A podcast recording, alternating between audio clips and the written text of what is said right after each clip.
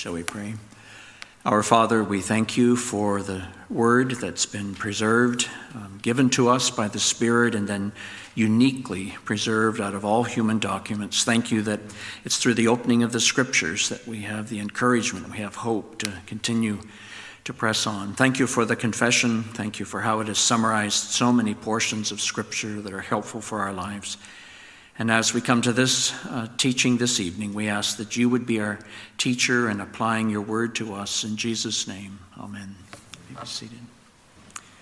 I would invite you to open God's word with me to Romans chapter 13.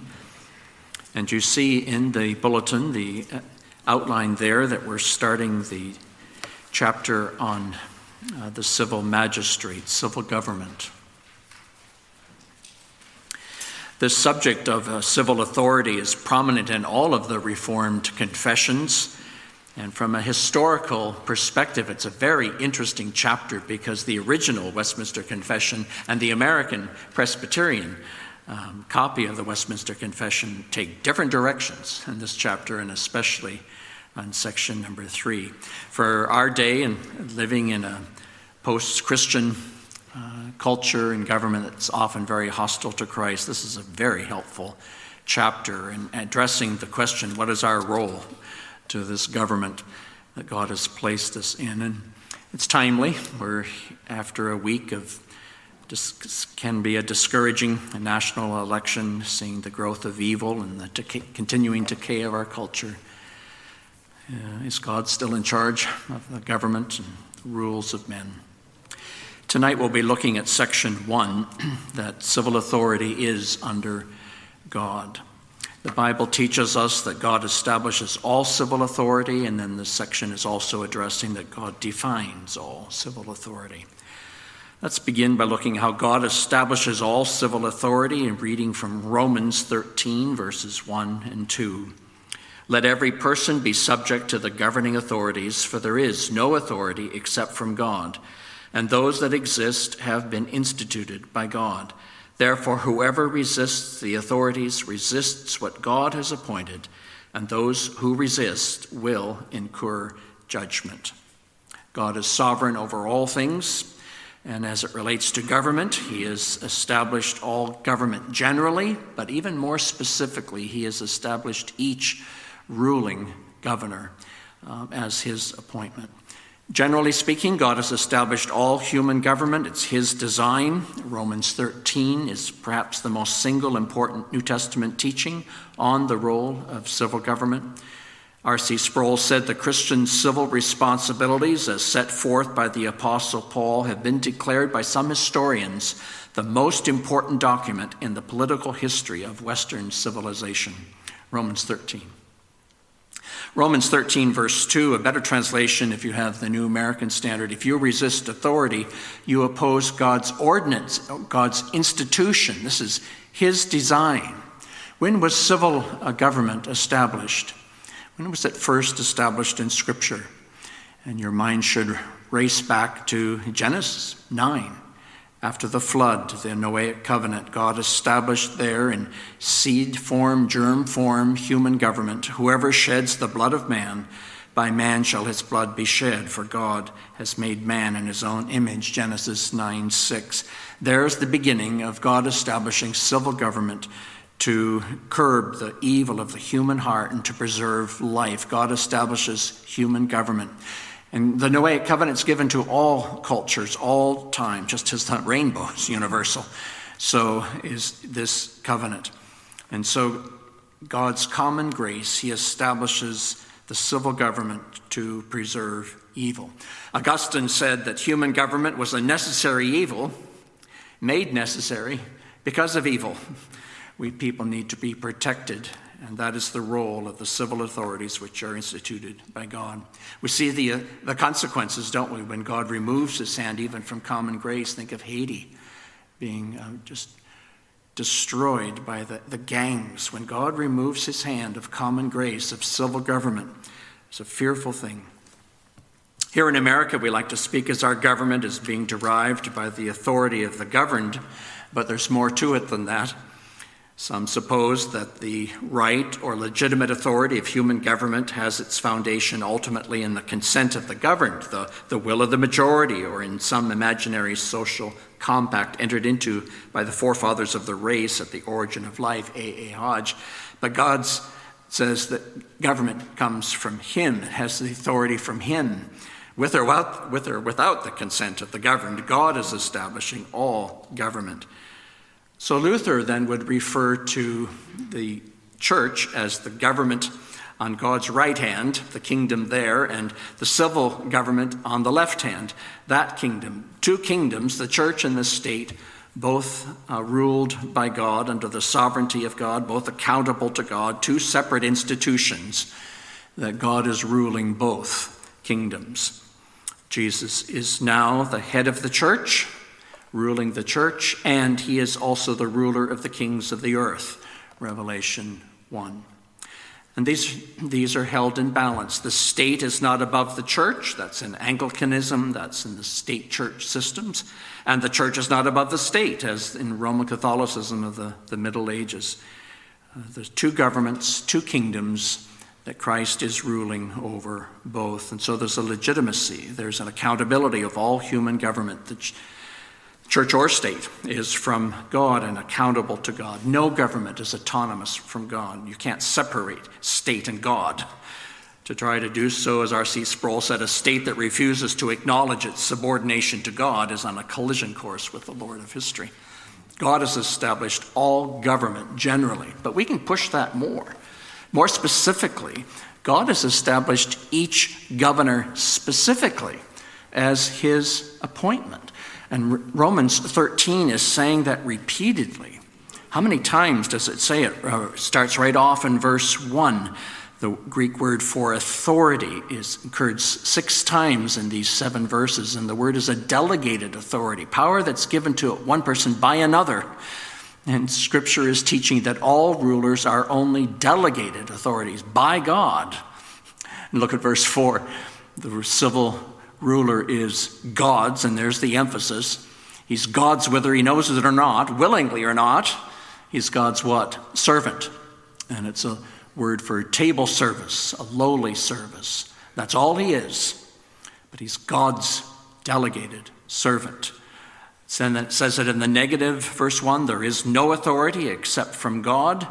The NIV has it, except that which God has established, none. And that's the reason that you submit to authority, because if you don't submit to authority, you're in rebellion to God, because God has established him. Submission is not based on the merit of the ruler, but to God who's appointed the ruler. There is no authority except from God. That's stated in the negative, then it's stated in the positive. And the authorities that exist are appointed or instituted or established by God, to arrange in order, to ordain, to set in place. All authority is simply by God's providence. Notice that it's not qualified if they're good men or women, or if they're moral, or if they're Christian. We're not told to submit depending on their character. No, each and all, each individual ruler has been appointed by God. And that's something for Paul to say. He's living under the Roman government, and he would face so many years in prison, yet he clearly affirms every ruler has been appointed by God. I've seen them, perhaps you have too, after a very frustrating election, people put the signs on their front lawn, he's not my president. They're expressing their anger, it didn't go their way in the election. Well, according to Romans 13, yes, he is your president. And if you wrongly resist him, there's a correct way to resist, but if you wrongly resist him, then you're wrongly resisting someone that God has appointed. The church may grow, the church may live, the church may prosper under any government. And that's encouraging, especially as we've prayed today, especially for the persecuted church. There's no government under which the church is incapable of bringing glory to the King of Kings, the Lord Jesus Christ. Church can exist and grow under communist governments, capitalistic, monarch, republic, humanistic, Islamic, Christian. Daniel 2:21, blessed be the name of God forever and ever, to whom belong wisdom and might. He changes times and seasons. He removes kings and sets up kings. And of the pagan Nebuchadnezzar, He goes on, verse 37. You, Nebuchadnezzar, O King of kings, to whom the God of heaven has given the kingdom and the power and the might and the glory, and into whose hand he has given. Wherever they dwell, the children of man, the beasts of the field, and the birds of the air, making you rule them all. God establishes all civil authority, generally speaking, but he also establishes each and each ruler by his appointment. And we need to quickly get to the qualification, but that does not mean that God approves of each ruler or their character or their actions. Just because God establishes all authority does not mean that God approves of their character or their actions. That applies to the systems of government. God has not approved a particular form of government as being good. There are some that are more good, some that are less good. That also applies to individual rulers. The Hitlers, the Lenins, the Stalins, Mao Zedong, or whatever president of the United States, they're ordained by God. That does not imply that the ruler is approved by God. Of the unbelieving Pharaoh, Romans 9, I raised him up for my glory. Acts 4:26, the kings of the earth set themselves, and the rulers were gathered together against the Lord and his anointed. For truly in this city there were gathered together against your holy servant Jesus, whom you anointed, both Herod and Pontius Pilate, along with the Gentiles and the people of Israel, to do whatever your hand and your plan had predestined to take place. Wicked Herod and Pontius Pilate crucifying the Lord of glory, the Lord Jesus Christ. Rulers appointed by God, not approved by God. This is the dilemma of Habakkuk, wasn't it? He goes into a tailspin when he hears that God's going to use Babylon to judge Israel. It isn't that God approved of wicked pagan Babylon, but Babylon was appointed as God's instrument to discipline Judah. Jeremiah 27, this is what the Lord Almighty, the God of Israel, says, with my great power and my outstretched arm, I made the earth and its peoples and the peoples that are animals that are on it, and I give it to anyone I please. Now I will hand all your countries over to my servant, Nebuchadnezzar, king of Babylon, and I will make even the wild animals subject to him. Daniel 4:25, the Most High rules the kingdom of men and gives it to whom he will. It's really an application, isn't it, of that the greater principle, deeper principle, the application of the mystery of evil, the mystery of sin. Is evil included in the decree and plan of God? Yes, it is. But God never approves of evil. He tempts no one to sin. How can God include evil then in his plan? He does. It's a mystery to us, but he doesn't approve of evil. So too, all the evil rulers are there by God's appointment, not necessarily approving of them as people or of their actions, but God is using them to accomplish his greater purposes. He's using them to spread the kingdom of the Lord Jesus Christ. And that's the encouragement that we need to have when there's bad elections. That's the encouragement that we need when we see immoral laws. God knows, and he is ordaining even that for his purposes, maybe for judgment, but he is ordaining even that. God establishes all civil authority, generally speaking, specifically, but with the qualification that does not mean that he approves of each ruler or of their actions.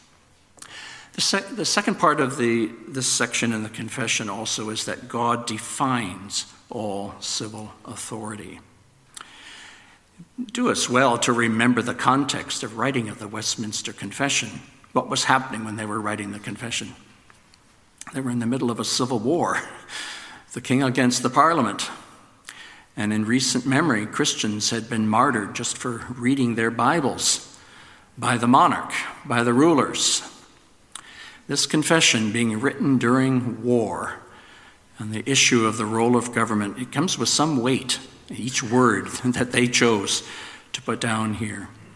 And what is the responsibility of civil government, it's to promote the evil and to punish the evil. Leaders are responsible to promote the good, the public good. Romans 13:4 says it's to do you good. It's not addressing the exception, what do we do, the government that's persecuting Christians, but the norm is they are to do good. What good? Is it the good of the state, the good of the stock market, the good of my neighborhood? What is the good? A parallel passage which can help us here, the Apostle Paul also writes in 1 Timothy 2:2, first of all, then, I urge that supplications, prayers, intercessions, and thanksgiving be made for all people, for kings and all who are in high positions, that we may lead a peaceful and quiet life, godly and dignified in every way. That's the good that they are to promote, to protect life and property and peace, so that the spread of the gospel can grow, so that Christians and their lives can prosper. Jeremiah 29:7, pray for the peace of Babylon, and for in the peace thereof you shall have peace. Their other responsibility is to punish evil. Look at verses 3 and 4 of Romans 13. For rulers are not a terror to good conduct, but to bad. Would you have no fear of the one who is in authority? Then do what is good, and you will receive his approval, for he is God's servant for your good. But if you do wrong, be afraid, for he does not bear the sword in vain. He is the servant of God, an avenger who carries out God's wrath on the wrongdoer. Three very important truths here. First, the state is one of the ways that God uses to bring about justice. The civil rulers are agents of God's wrath to bring about justice. That means through the state, through its laws, through its courts, God brings about, even in this sinful, broken world, a partial, anticipatory, provisional manifestation of his wrath, of justice, even as we wait for the day of the wrath of the Lamb, Revelation 6:16. God brings about justice normally through the civil courts of justice, partially, because there's no human government that has ever given perfect justice, none. We're sinners in a sinful world. We don't expect perfect justice in this broken world, but nevertheless, the civil government is God's normal way that he has established to bring about even any level of justice and to execute his wrath on wrongdoers. They're not to have an arbitrary sense of justice. They are to rule by God's righteousness, and God will bring them to account. Every law of every society will be judged on the last day by God's moral law, and they will receive God's final justice. The justice of every nation should not be determined by the wish of the majority. It should not be a vote of 9 justices. We need president, we need officials, we need rulers that are more concerned with the next generation than the next election, and to vote for what is right, not popular, not expedient, but what is right. The state is one of the ways that God uses to bring about justice.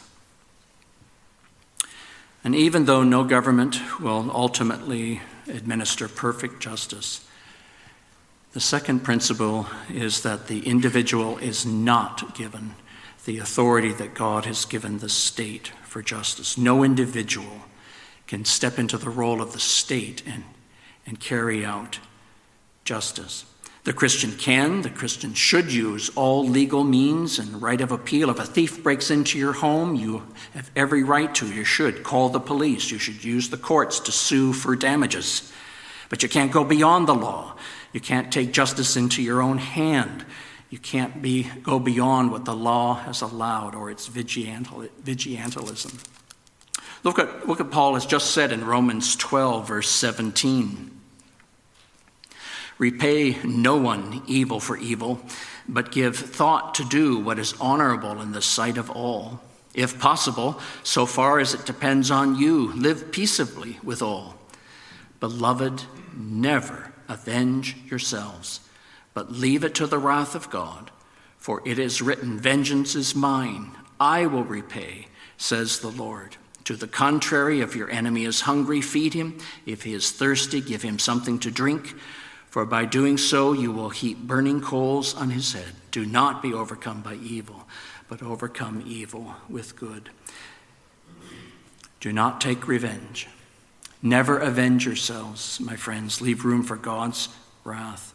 It is mine to avenge, and he has given to a measure the vengeance to the civil authority to execute wrath, not the individual. 1 Thessalonians 5:15, see that no one repays evil for evil, but always seek to do good to one another and to everyone. We do not take the judge's place. Romans 12:19, God says, vengeance is mine. That's my reserved parking place. That's my name there that you see. Mine alone. You get out of here. Leave room for God's wrath. Get out of his parking place. He's coming to execute perfect justice, and no one will ever succeed in any way against God's truth, God's justice, God's control, God's will. The ungodly will never get away with it, guaranteed. And you're to believe that, and you're to apply it personally. Proverbs 13:15, the way of the transgressor is hard, whether that's of a nation or whether that's of an individual. Empires have come and gone that have set their hearts against God, and so too of individuals, even of great power and wealth and philosophers. They don't win. So when evil has treated you and come into your life, or those that you've loved, when you feel something has affected you that is extremely unfair, when you look and see unbelievers seem to get away with it, they won't. No one will ever succeed in any form against God's truth or God's justice or God's control. Don't take God's place. You may not understand how God has planned for this injustice in your life, but it's under his plan. And you know that those who have done you wrong will one day be held accountable for every word, every action, every motive.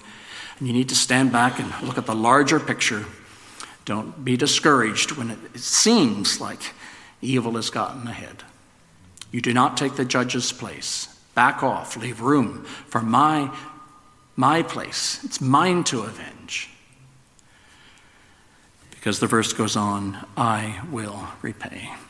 Always. The wrath of God will always bring about perfect justice for his people. Deuteronomy 32, vengeance is mine, and recompense, for the Lord will vindicate his people and have compassion on his servants. 2 Thessalonians 1:6, God is just. He will pay back trouble to those who trouble you and give relief to you who are troubled and to us as well. This will happen when the Lord Jesus is revealed from heaven in blazing fire with his powerful angels. He will punish those who do not know God and who do not obey the gospel of our Lord Jesus. They will be punished with everlasting destruction and shut out from the presence of the Lord and from the majesty of the power of his power. And it starts with how God is just. He will pay back. The Lord will avenge his people. So what's our response? We are to transfer that whole situation to God's account. Turn that over to him to collect on the vengeance, to collect on the wrath. Collection agency. Hope none of you have ever had to deal with them. It's when a store cannot get someone to pay their debt, and so they give the debt over or sell the debt to a collection agency. The collection agency then goes after the debtors to try to get what they can get. That's this imagery. That situation where you've been wronged, that situation where you've been sinned against, that situation where you need God to avenge you and to protect your name, you transfer it over to God. He's your collection agency. They will never get away with it. God will deal with them. And then you get out of his way. He's going to execute judgment. Back off, is Romans 12. It requires us to cast it to the Lord, doesn't it? I leave this in your hands. I refuse to burn emotional energy over it anymore. I'm going to trust you that you're going to figure this out. and I refuse to take any vengeance into my own hands. And as you do this, as you transfer this to the Lord Jesus Christ, you have every assurance that he has felt and experienced everything that you're experiencing. He has felt injustice to the fullest degree. He was unjustly crucified, and yet he prayed for the Father to forgive those that did not know what they were doing, Luke 23. He understands your struggle when you're sinned against, and when you're sinned against unjustly and wronged. So when you see wrong into your own life, when you see other believers harmed and sinned against unjustly, the unbeliever is not going to get away with it. You trust in the Lord Jesus Christ for your forgiveness of sins. You're trusting in him. It's your only hope for salvation in his work upon the cross. And so rest in that and stop fretting. It only leads to evil. And stop any envious thoughts. The wicked are not going to succeed. They will not. You can commit your way to the Lord and wait patiently for him. Don't take the judge's place. It's his to avenge. The Lord will avenge his people.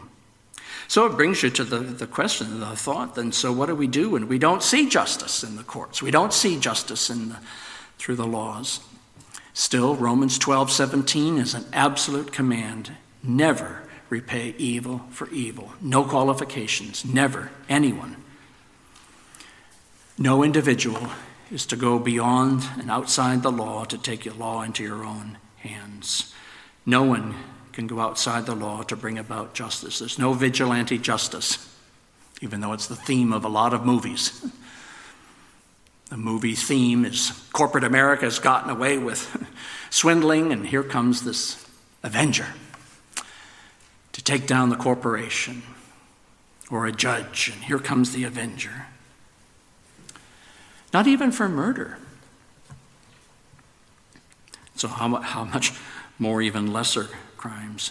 Remember in the Old Testament, if somebody runs to the city of refuge and says, I've committed murder accidentally, but the axe fell off and killed somebody as I was swinging it, and what would happen? There would have to be a full trial, investigations by the civil authorities, and only then would they be allowed to come into the city of refuge and stay there the rest of the life of the high priest. That meant that the kinsman redeemer, the family member, could not take vengeance and could not take the life of the one who killed their family member, even for murder. Justice is never given to the individual. It has to be processed through the courts and through the civil government that God has established. Yes, use the law, use the civil government for justice. The Apostle Paul did. He appealed to the rights that he had as a Roman citizen not to be beaten. If somebody steals your wallet, yes, you can use the police. Yes, use the courts for restitution. And yes, work hard to change the government so that the laws become more just. And yes, appeal. Use all lawful means that you have.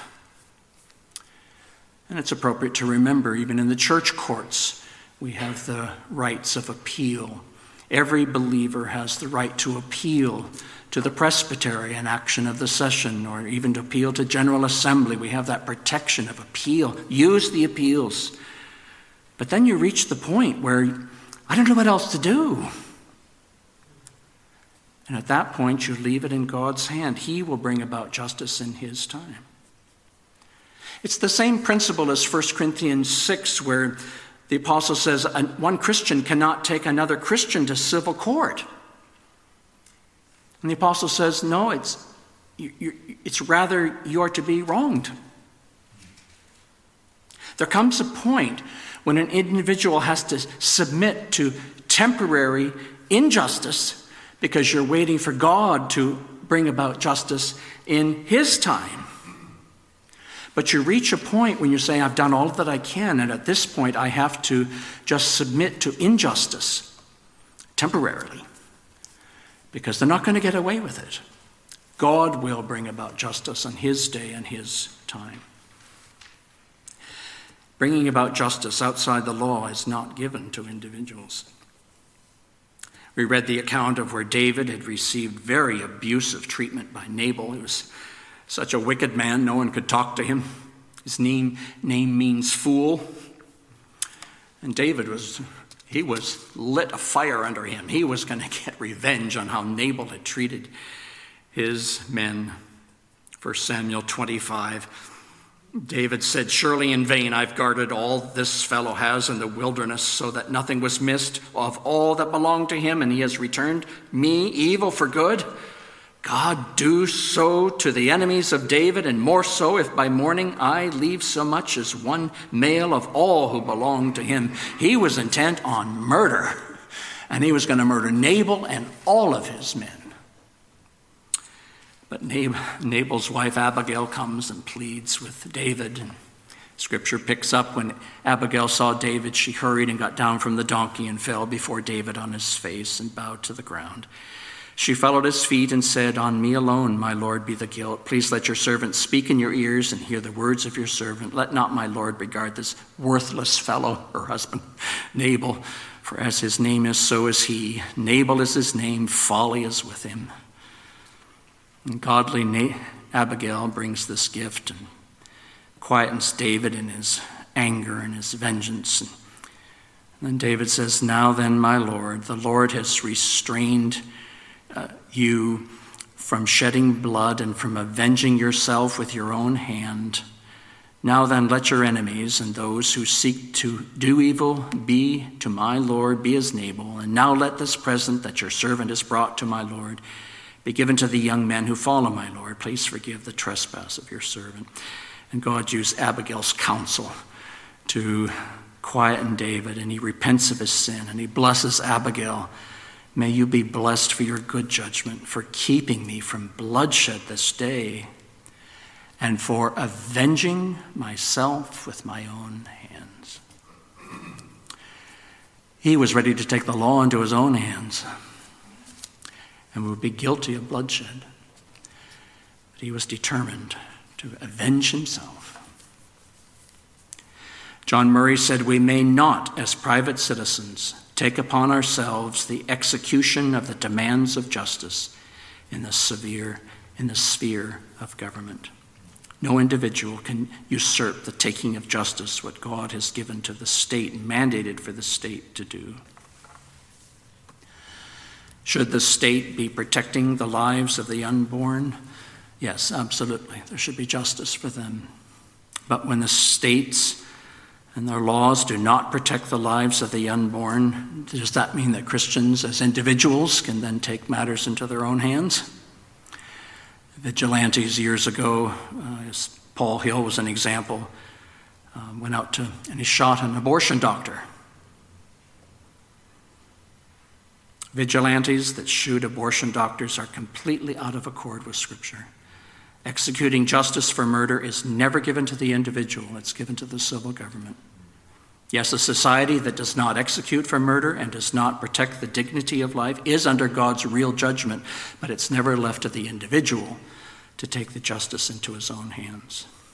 Proverbs 20:22, do not say, "I will pay you back for this wrong." Wait for the Lord. He will deliver you. 1 Corinthians 13:5, love does not retaliate. John Calvin wrote, "Vengeance is forbidden us in every case, without exception. However wicked the man that has injured us may be, we must refrain from inflicting injury." And he knew persecution, and he knew injustice. Any matters of your own heart that's been sitting there and you wish that you could get even. You hate what a particular person has done to you. Maybe there's somebody's face, somebody's name. As soon as that name is said, it just gets you all stirred up again, how much they've hurt you and hurt others. Will you, by faith, use all the means that God has given to you, established in the civil courts, established in the church courts, to resolve it? But if it can't be resolved, then will you back off and will you leave it in the Lord's hands for his justice to be done at his time? And he will. And you can reaffirm that tonight, and you can believe it deeply, and you can rest in the Lord, and you can have hope in him that God is your avenger. Shall we pray?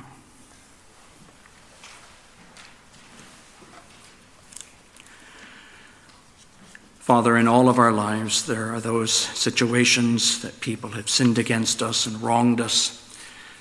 Even daily, we sin against others and others sin against us. But there are those times that are grievous and deep and wound deeply of the injustice and being sinned against. Cause these principles to go deep into our hearts and minds and cause us to, in those days, to apply them. Perhaps there's some even tonight that are struggling with deep hurt and a desire to get even. We pray that they will know how to proceed and to use the means that you've given, and then give them great grace to trust you to be their avenger and to protect their name. Our Father, how grateful we are that you are the God who has promised that you will be the avenger for your people, and so we can even do good to those who have wronged us, because they will never get away with the harm that they have done to Christ and to his church. Thank you for this hope of the Scriptures, and we would ask that you would apply it to our hearts tonight. In Jesus' name, amen.